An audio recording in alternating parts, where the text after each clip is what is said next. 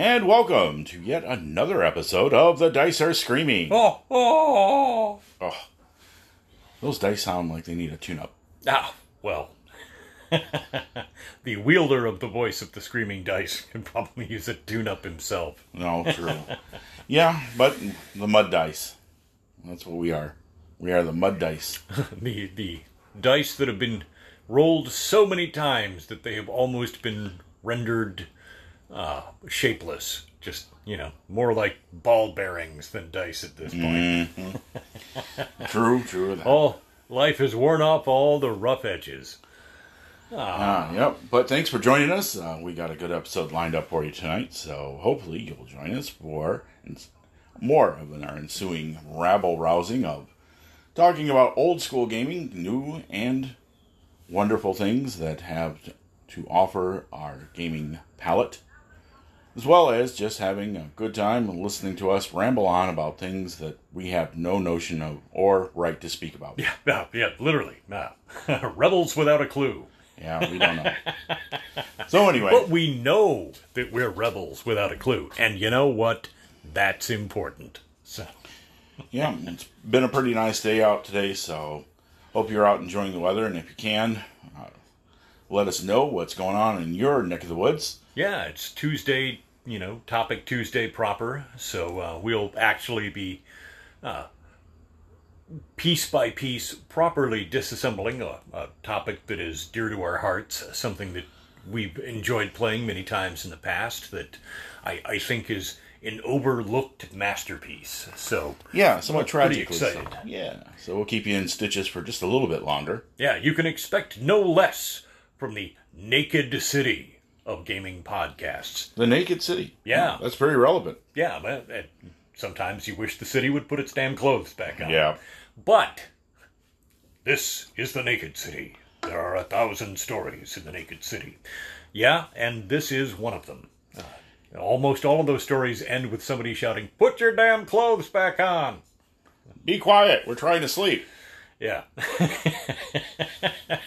Shouldn't people have us. Jobs?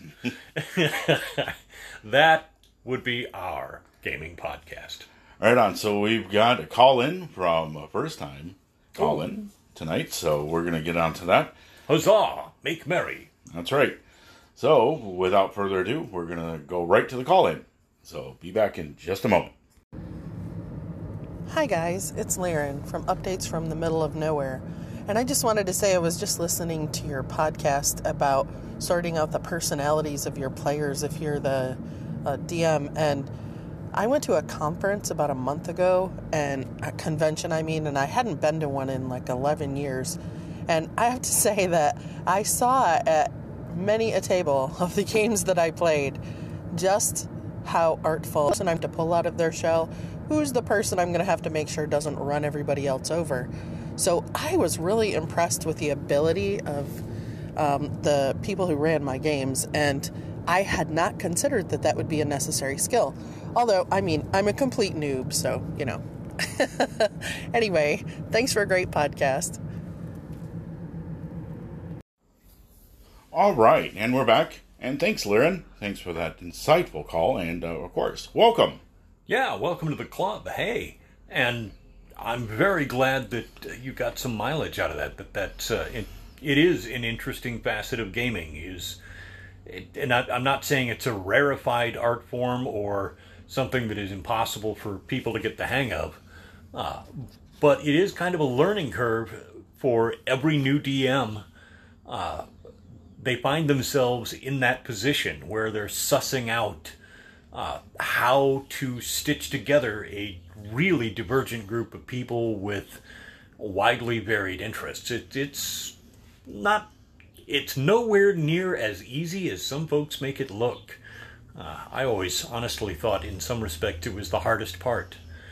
Uh, the storytelling can be something that a person is enthusiastic about and that comes naturally to them. But the traffic cop mentality of uh, figuring out how to people manage, man, that's that is a slowly, painstakingly acquired skill. Yeah. Uh, which, hey, lends itself to mentioning that uh, D and D and DMing, uh, role-playing games, and participation in them do have some real-life perks. There, there are skill sets that you acquire from role-playing scenarios that can wind up being incredibly useful in the workplace, uh, which, I mean, it's just one more thing I champion about the game, aside from the high level of literacy it, it encourages. Yeah, and you can prep hard for a game or a session and know your material, but until you really sit down with your players, and especially if you're going into a game cold, not knowing them, it can be a little rough. So it is a skill that you definitely have to have in your D M toolkit. Oh, especially when you deal with an idiot like me. I mean, this poor guy over here, uh, you know, how, how many campaign uh, plans have I, like, sidelined, you know, over the last thirty-five years? Well, that... It also comes with a good skill of being able to improv and land on your feet. uh, he learned people. He learned to be ready for anything. Yep, and how to steer things back on track whenever the opportunity presented itself.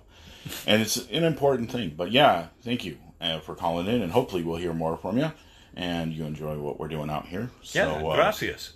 Uh, yeah. Uh, we're going to take a quick break before going into the topic to uh, pay the bills, as I like to say, for some advertisement, and we'll be right back after the break. So stick around. All right, and we're back. So thanks for sticking around after that advertisement. Anchor Podcast, of course. Yeah, our one of our go-to favorites. Yeah, I, and uh, Anchor, how many ways do I love thee? Let me count the ways. Oh. You know, even just hideously outdated cretins like ourselves can, can master the simple skill set needed to make a podcast. And I'm thankful for that, because my my technological skills have only just barely moved past rubbing sticks together to make fire. Yeah, and it's it's easy to use, and we love it. So, and of course, it puts us in contact with lots of great folk all around the web. So we love being part of the Anchor Podcast family, and hopefully you'll will it as well. Now, we've been uh, fiddling around with topic, and we've been teasing you. Oh, tease. Taunt, taunt, taunt, yes. taunt. And so... I t- shall taunt you a second time. Oh, no. Taunt me. Ah, uh, you vex me. Um, Silly English knights. Yeah, kniggets. Our topic for tonight is Talislanta. That's right.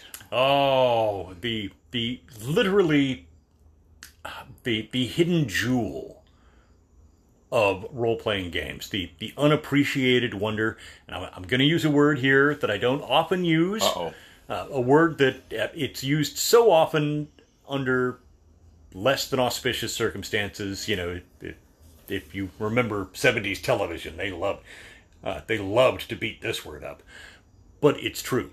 It is a cornucopia of wonders, just like a gift basket that keeps on giving. Just yes, boom. Overflowing with weird, odd ideas, different takes than your standard fantasy tropes. And of course, Talislanta, known famously for its battle cry of "No Elves." And I, I do want to give the background for that. Its battle cry of "No Elves" was seen in the pages of Dragon Magazine when the game was first released. I, I believe it was, what year was that released? Uh, eighty-seven. All right. I nineteen... think there was some stuff from Bard Games in the early eighties, but Talislanta itself, the setting, was released in eighty-seven. So in its first iteration, you know, as it was being advertised in Dragon Magazine, we saw that advertisement, "No Elves," uh, which, hey, to give credit where it's due, uh, Dungeons and Dragons had, you you could count on two hands the number of background options you really had. Uh, now, you know, admittedly, if you vary things so that you have a variety of classes and a variety of backgrounds, uh, you know, the the dwarves and elves and gnomes and halflings and what have you, uh, you can shuffle things around a little bit and, and be pretty novel. Talislanta, the absolute opposite. I just a Scores a of potential array. Yeah, just it will stun the unwary, um, and it, it's not like this is a steep learning curve. The book is right there. We're holding the fourth edition right here with us, right, uh, as a point of reference. Uh, but we did not play the original first edition. We picked it up right around its second iteration, and I believe we played through the third and now into the fourth edition. Yeah, uh, it has a wide and varied. Uh, publishing history, and uh, it's a tragedy in my uh, eyes that it has not been uh, released for a new edition, especially considering a lot of the games that are giving the forever editions uh, treatment these days, like RuneQuest and Call of Cthulhu. Yeah, where they're really sticking with one system, and, well, at Talislanta would be a perfect candidate. Yeah. They have been very true to their core concept. This is not a game that, if you played the first edition, there's no relationship between that and the fourth edition. It has not radically evolved. It has been republished from time to time, but always very close to its original yeah, core concept. The, the original version, uh, the first one, I, we really didn't play. The second edition from Bard Games we played, and then uh, it was republished by Wizards of the Coast, a small little company in Seattle. uh, yeah, that was before the uh, blistering, heady days of Magic: The Gathering. And, of course, uh, Wizards of the Coast took the Talislanta and gave it the best treatment they could at the time. They were a little limited budget. But uh, this was before they got uh, a hold of Magic: The Gathering and uh, let that go where it went. But nonetheless, uh, it was released later and then uh, given over to uh, Shooting Iron Press, which uh, brought back uh, Stephen Michael Sessi. And that's a Renaissance man that we need to pause for a moment. Yeah, let's let's give a little reverent nod to one of the uh, you know core developers here. Yeah, he was uh, he's a musician, uh, jazz musician, horn player, uh, I mean, among other instruments, of course, but. Uh, Yeah, I actually sat in with some Fleetwood Mac. Oh, man. Session player. You know, which would not be as cool to me as, like, if he had been there for, like, the uh, first Fleetwood Mac sessions when it was Peter Green's Fleetwood Mac. Uh, but that's still pretty cool, uh, you know. Right, and it goes without saying that uh, his involvement with the game early on was pretty much a work of love. He wasn't doing it for a great Uh, financial reward. You know, this was just something he dreamed up and conjured up, and boy, you can definitely tell that he was on to a different verb than just token fantasy.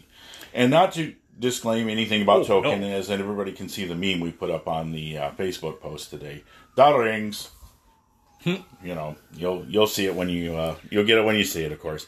But uh, he puts in there this quote about uh, a review that another. Uh, game author put in there on Dragon Magazine named Rick Swan.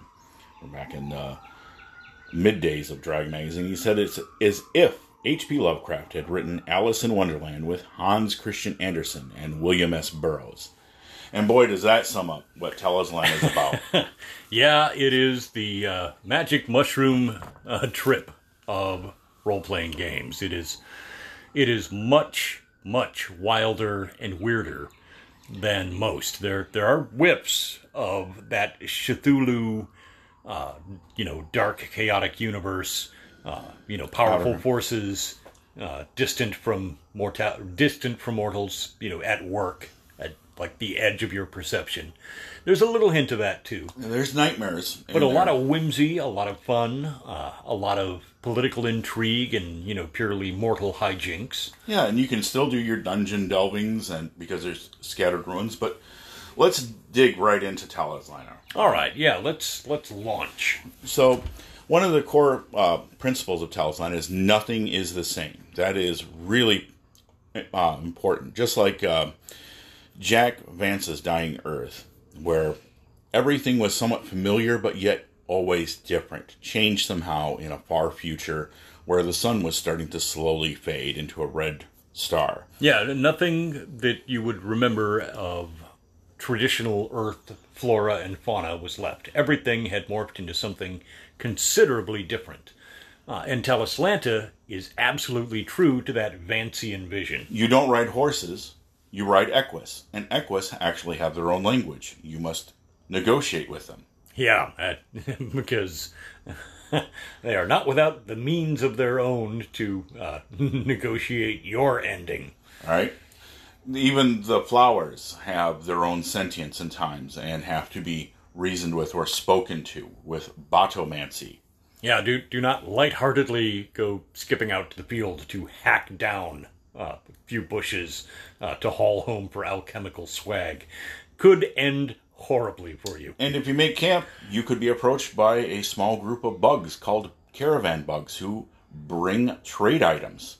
Yeah. And will negotiate with you for small trinkets and potions and berries of magical abilities. Yeah, just a, a world of wildly divergent ideas from the things that we're used to. Uh, very novel thinking. I... yeah, and it all starts in the Seven Kingdoms. Now, this is the aftermath of a great war between two powers of advanced magic and technology, and they wore themselves down to nothing but ruins.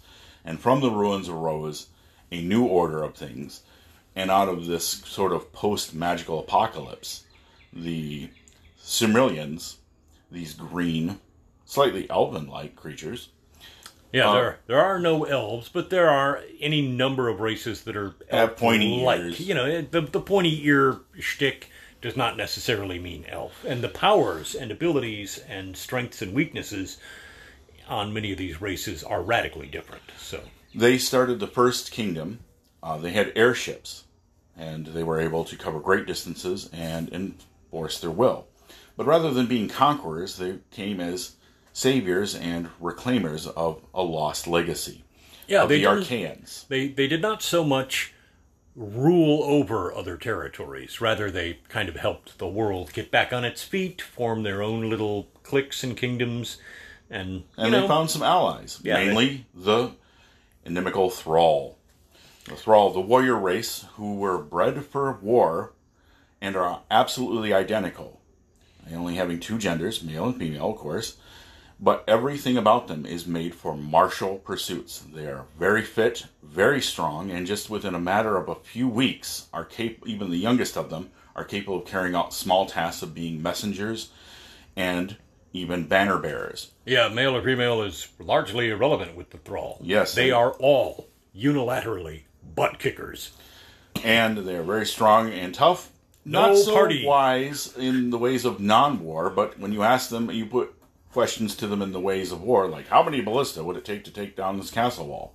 Well, suddenly they could become super geniuses. Yeah, that that it's one of the unique facets of that race is that they have a intelligence that is perfectly suited for a very specific narrow task. And outside of that, they're like a fish out of water. Uh, if you were to ask them about, you know, well... how many horses will we need for this merchant caravan? Or equus. You know, uh, or well, yeah, how many equus will we require to make this caravan uh, get to where we're going before we run out of water? Uh, the logistics of that would not occur to them. However, if you were to rephrase the same story question as, you know, an army of one thousand requires food and drink so that it may lay siege to a castle for a, tar- for a term of thirty days, how much will be required? Bam! They know it. So, yep. You know, neat. I, and I they ride mangonel lizards, these very fierce lizards of a surly demean, demeanor that they find rather amusing. But that is what they ride in the war. And they tattoo themselves to, since they all are identical. Yeah, the, the tattoos allow them to possess uh, some hint of personal identity. And to also, in some cases, to mark great acts uh, and mm-hmm. and valor, you know, to, to show their valor and to record their deeds uh, on their own flesh. And also the traders known as Casmirians, who are also trapsmiths and very good with acquiring money, almost a little Ferengi-like in that way. But uh, I kind of digress because they came well before the Ferengi were out in the wild. Of popular culture, but yes, they have rules of acquisition and wealth, and they love to cover themselves in ostentatious means. Oh yes, the you know finery and you know uh, displays of their successful mercantile ability uh, to to show off, basically to preen and say, uh, "Behold, could a merchant who is incompetent afford such finery?" And also their ability to make cunning and keen magical traps that are diabolical in their purpose. Which, Which makes them the good, perfect traitor and rogue type you would want to have in a party of adventurers. But, you know, this is just a little snapshot of the unusual background stories and niche. Yeah, the seven, the other seven races, uh, let's see, there's the uh, Gnomekin. Yeah, the Gnomekin of the Kingdom of Dern. Uh, a very proudly matriarchal society. Uh, and with crystalmancy as their form of magic. Yes, uh, that of the earth and of crystals. They are very skilled. And uh, adept miners and knowers of underground places, not that radically different from D and D, uh, but they are actually quite strong. Yep, and also uh, the uh, enigmatic Muse, who are large butterfly-like sliths with antennae and all that. They are mute, but aided in their day-to-day tasks by small little creatures called wisps, uh, who perform yes. their menial tasks and take care of them, because they are rather indolent and somewhat uh, distracted by their own empathy. They yeah. just, but of course, um, they can be useful to adventurers as di- diplomats as well as couriers for messages, since they can speak telepathically to one another, since they find speaking with words to be tiresome. Yeah, yeah, it's probably the only beings in existence to develop telepathy only on the basis of their laziness. Mm. Just, oh man, all of this talking is exhausting. There's got to be. They'd rather uh, sit and look at each other because they are fantastically beautiful. Long, meaningful glances, kind of like the ones I have when I stare at a pizza. Mm-hmm. And of course, the dual encephalon Sindarin. A race from the stars that came to Earth and during its post-cataclysmic days and established a colony. And then, uh, for other means that that's not completely known to them, they could not leave. But they have two brains and are constantly awake and always have two minds about everything. Well, but are dear. great sages and scholars, but incapable of understanding magic.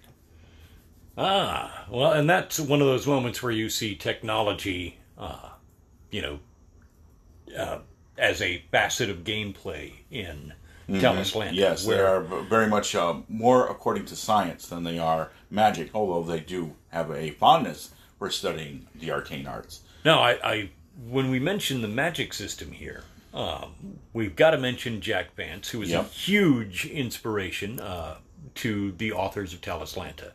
And Jack Vance, we have mentioned before, particularly in the Appendix N episode of the podcast a long time ago, and that Appendix N referenced Jack Vance, whose novels were a very large part of the basis for the magic system in D and D.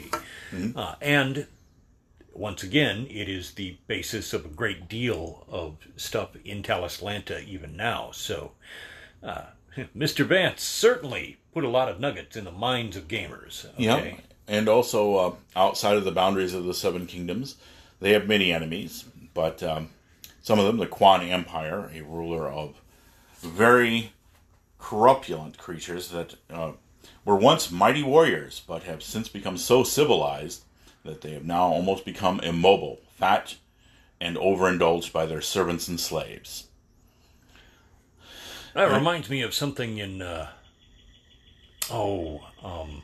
Robert Asprin's Myth Adventures was uh, a universe where uh, people had evolved into two groups, and it was just like these people who were very tall and very skinny, almost skeletally skinny, uh, uh, and not particularly strong, and, and then people who were just positively enormous, uh, but, you know, were just really bogged down by their own weight.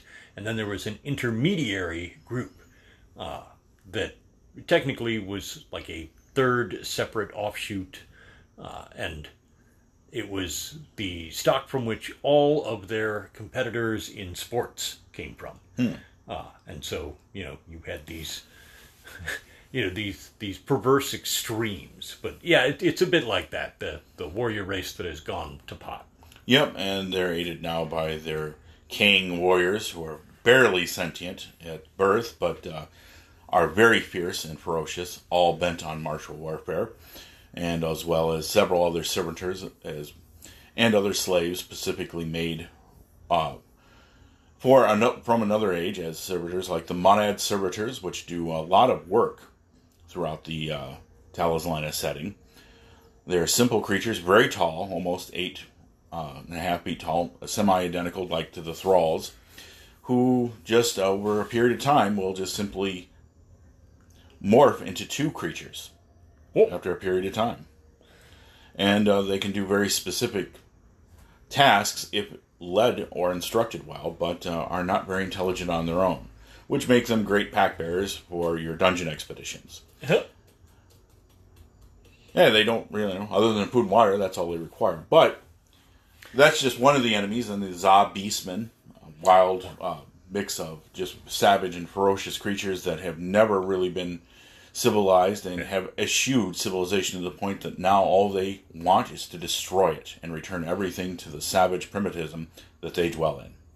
Yeah, that just an absolute, uh, what was the term for that? Luddite. You know, just yep. a total hatred of the trappings of civilization, uh, to the point that, you know, the hostility is, has become like their, their cultural calling card. Like, yep. Civilization? Oh, I believe we destroy that. Yep. Uh, this entire conversation has become too organized. It's time mm-hmm. to start chopping. Yeah. So. Start. I didn't know there was going to be this much talking. oh, or the Ur. Uh, who occasionally a renegade of the Ur yep. uh, can wind up as an adventurer. I mean, if you can imagine a six hundred pound barbarian, you know, shaggy creature that yep. uh, is extremely skilled in martial combat. Uh, and, well, the only way to be a renegade Ur is to be despised by your own people. So there's no going home once they, like, quit and go wander the world. Uh, they're pretty much wanderers for life at that point. Well, um, until something finally kills them.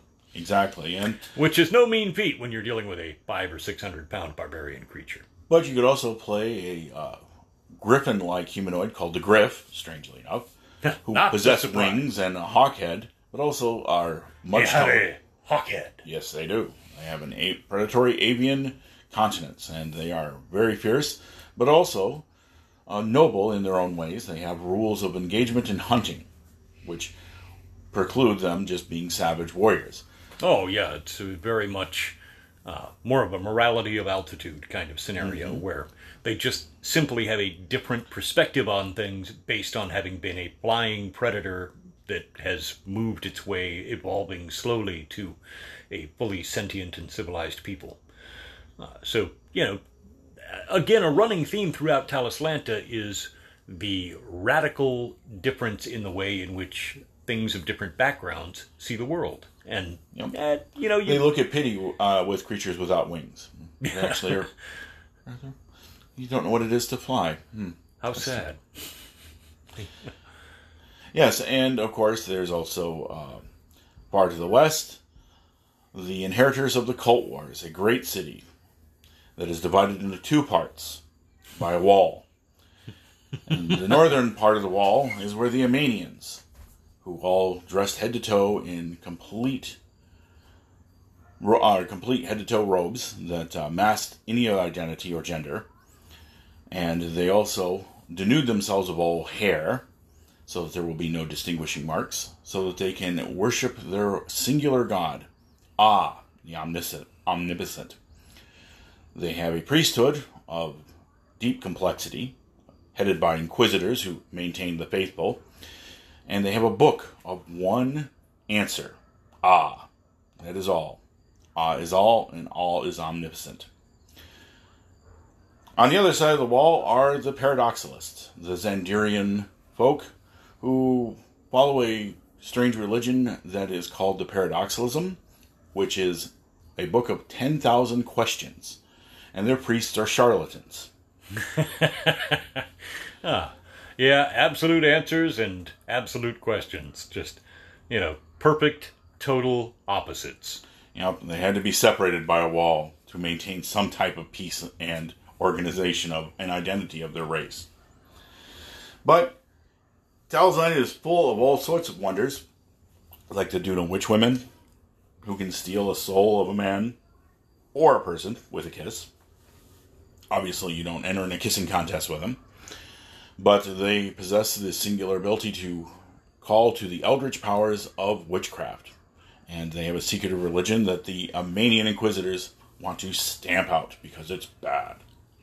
Well, you know, while we mention the creatures and races uh, and some of their backgrounds and the reasons why they're, you know, so radically different, uh, also worth mentioning is the slight differences in core system of concept between Talislanta and Dungeons and Dragons. So, yeah, Talislanta is an, another thing that uh, is very similar, is, of course, that Talislanta is its own game. It's a complete game. It, you know, if you want to play a Gowden Sea Rogue, a pirate, it's a pirate's life for me.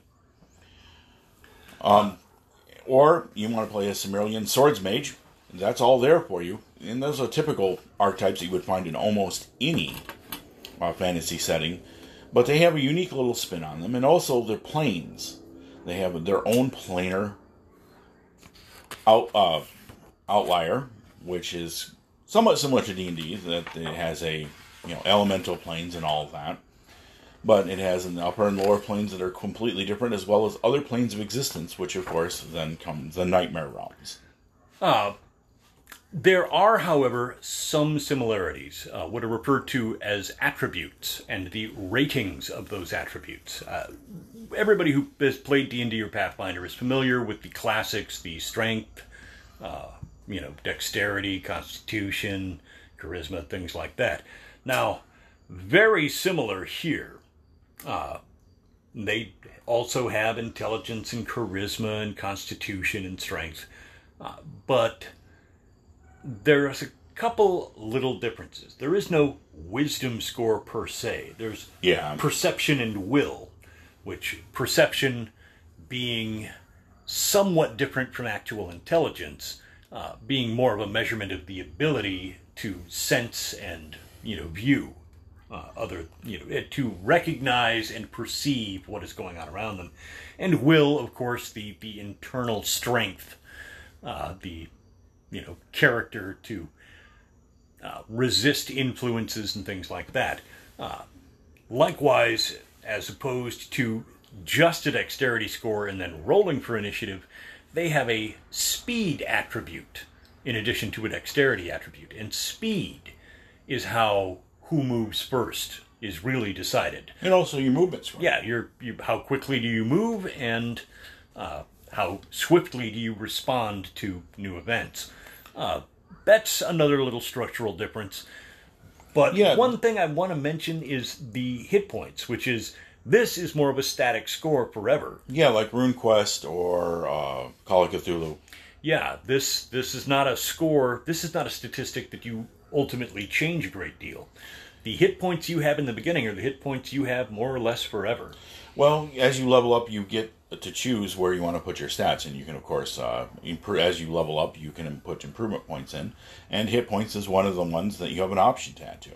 But that, too, makes for very slow gains. All right. Um, so you're not really going to see it, the incredibly visible difference between a first level character in D and D and a twentieth level character in D and D.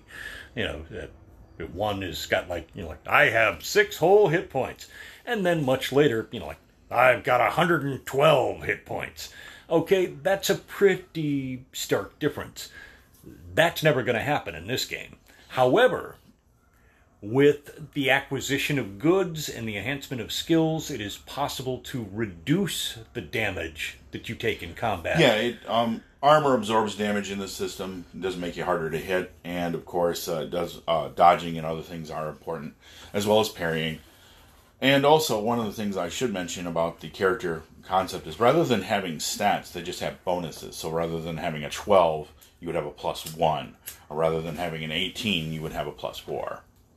In certain places. So they just go with bonuses rather than just a, a straight uh, three to eighteen type of static stat. But Talislanta has changed a little bit in its system and how it's done things, but the core concept is still roll a die twenty and add and or subtract, depending on the value and what the condition that you're fighting in or find yourself in.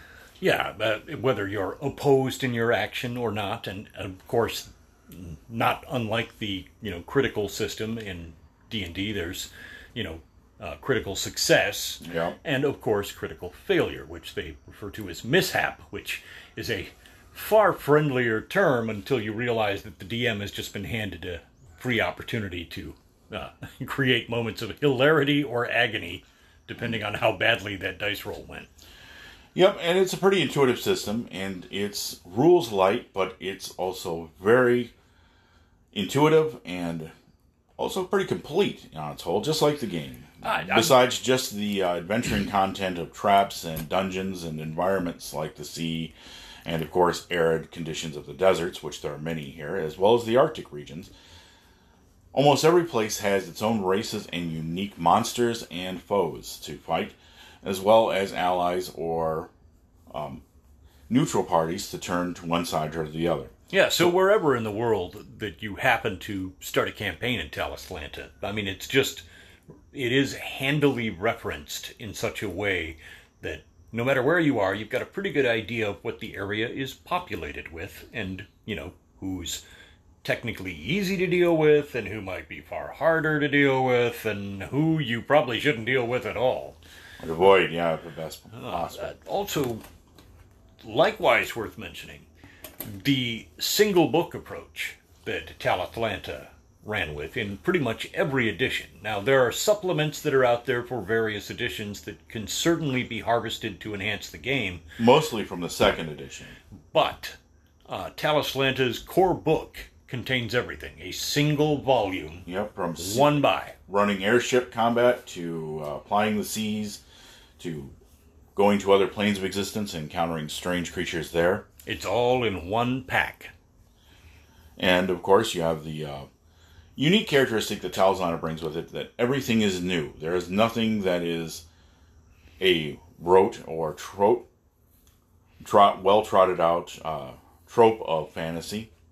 I mean, you'll find similarities, obviously, if you look hard enough. But oh, sure. On its look. Surface, you're never really sure of what you're going to encounter. And that what's, is what makes a Talislanta so great for a fantasy game, especially for people jaded with Dungeons and Dragons, is that it's all new. Yeah, if you've been playing the same game for a long time, one of the reasons that we've broken this out uh, time and time again over the years is because it does provide such a fresh perspective where, you know, you don't know what kind of monsters you might meet in that dungeon. This is not going to be an orc bash. This is going to be something entirely different. Uh, and that refreshing atmosphere has been one of the big selling points for us. It brings us back again and again. And there's so much material in Talislanta that we, you know, by playing sporadically to break up the monotony and change mm-hmm. up change things up from time to time. We've never really exhausted the pool on this one. We've, we haven't had to go back to the well and like, oh, one of those again? Yeah, you know. Uh, so uh, we still have a great love in our hearts for this game. Yeah, and if you get a chance, check it out in any of its uh, editions. They're all fun. And pretty much, I think the Wizards of the Coast's version moved the timeline up a little bit with the king taking over the Quan Empire, deposing their fat overlords.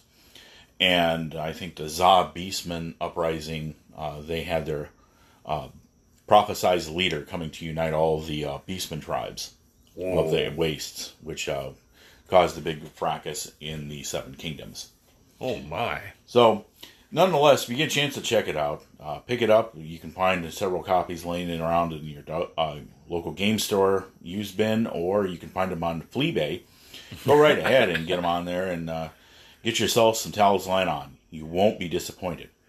Oh, absolutely. This this is well worth the price because it's a single purchase point of entry into a game that you can get a lot of mileage out of.